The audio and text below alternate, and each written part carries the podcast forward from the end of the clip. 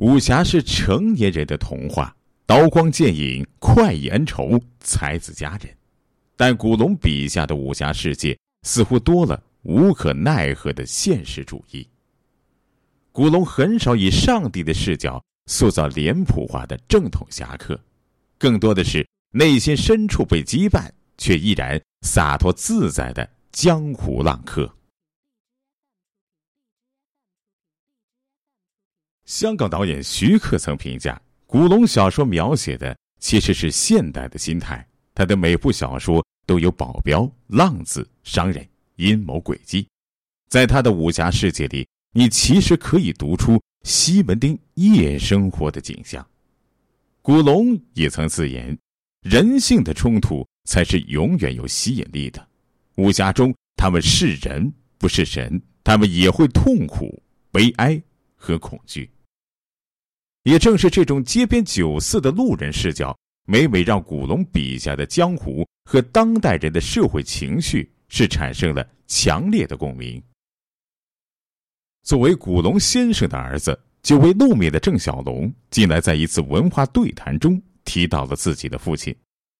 与同时代的其他武侠作家相比，古龙的江湖似乎更自在一些，更关注人们的内心世界。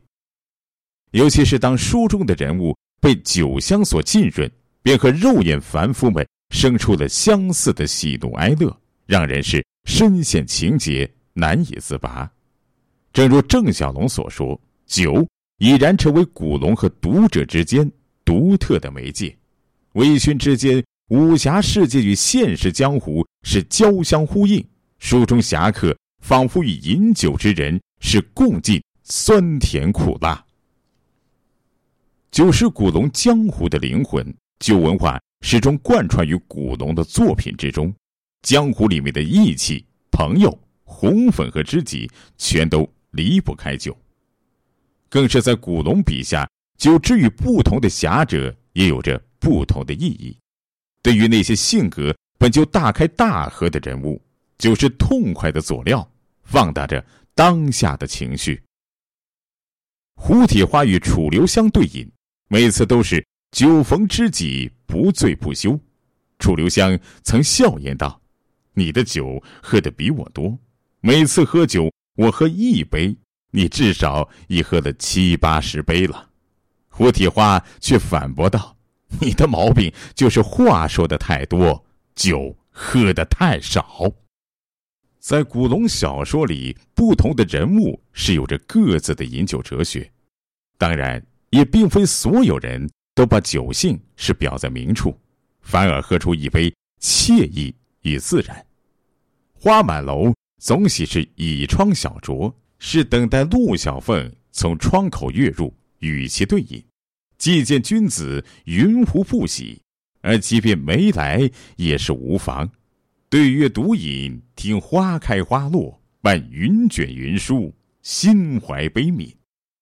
而性情中人的李寻欢。则成为了借酒消愁的代表，狐愁之间以中年之躯活出了少年的诚挚，萍水相逢的一杯酒，亦把阿飞喝成了生死之交。古龙将江湖儿女之间的惺惺相惜是体现的淋漓尽致，还有西门吹雪和叶孤城，在决战紫禁之巅之前，二人是豪情对饮，四目相对。酒杯相碰，最终一决生死。在他的武侠小说中，亦敌亦友的关系是十分常见，而酒是作为的连接情感的媒介，也发挥着重要作用。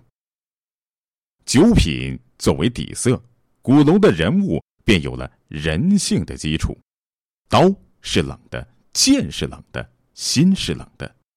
但是，一壶热酒下肚，孤傲乖戾也能化作一片赤心，这似乎也成为当代人喜欢古龙武侠精神的原因。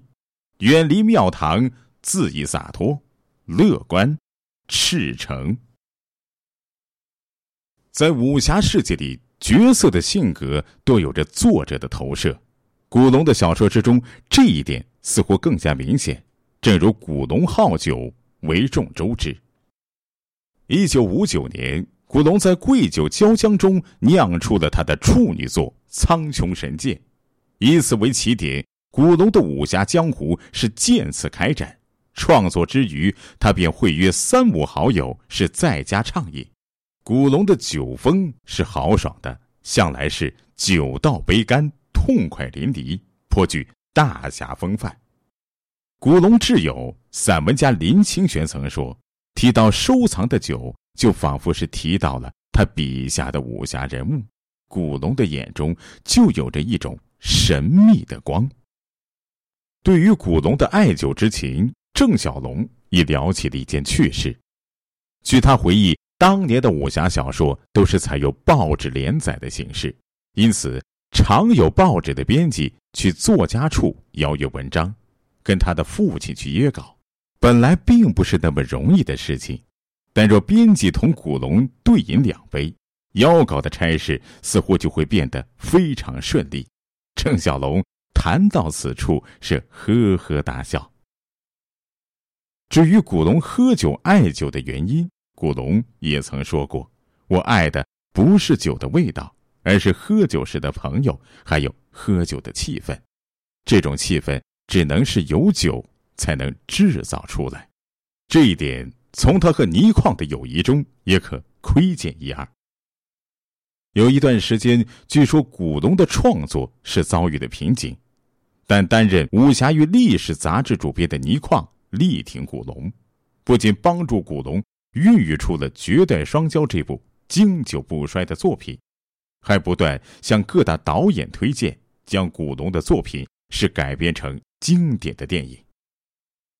倪匡对古龙有着至高的评价，称其是突破传统、别具风格、浪漫激情，是他笔下所有多姿多彩英雄人物的综合体现。这两人的友情也正如古龙笔下那些大侠之间的惺惺相惜，由一次次的把酒言欢是浇筑而来。古龙好酒，但更看重对饮之人的人品，所以他才常拿酒来衬托侠义，将喝酒的境界与武侠小说的创作境界是贯通一气。提剑解恩仇。袖间迎粉香，遥望伊人归去，思念青满江。虽然生死一线，世事无常，也不妨碍日间放马，饮水流觞。夜里是倚栏把酒，对酌上苍。说到底，酒是古龙对现实世界的抒发与寄托。他的江湖是以酒为舟，却又让人。独出航向。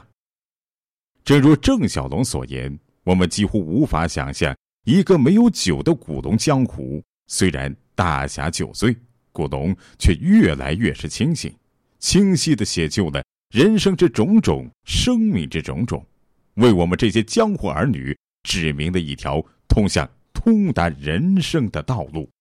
江湖从未走远，只是换了种形式。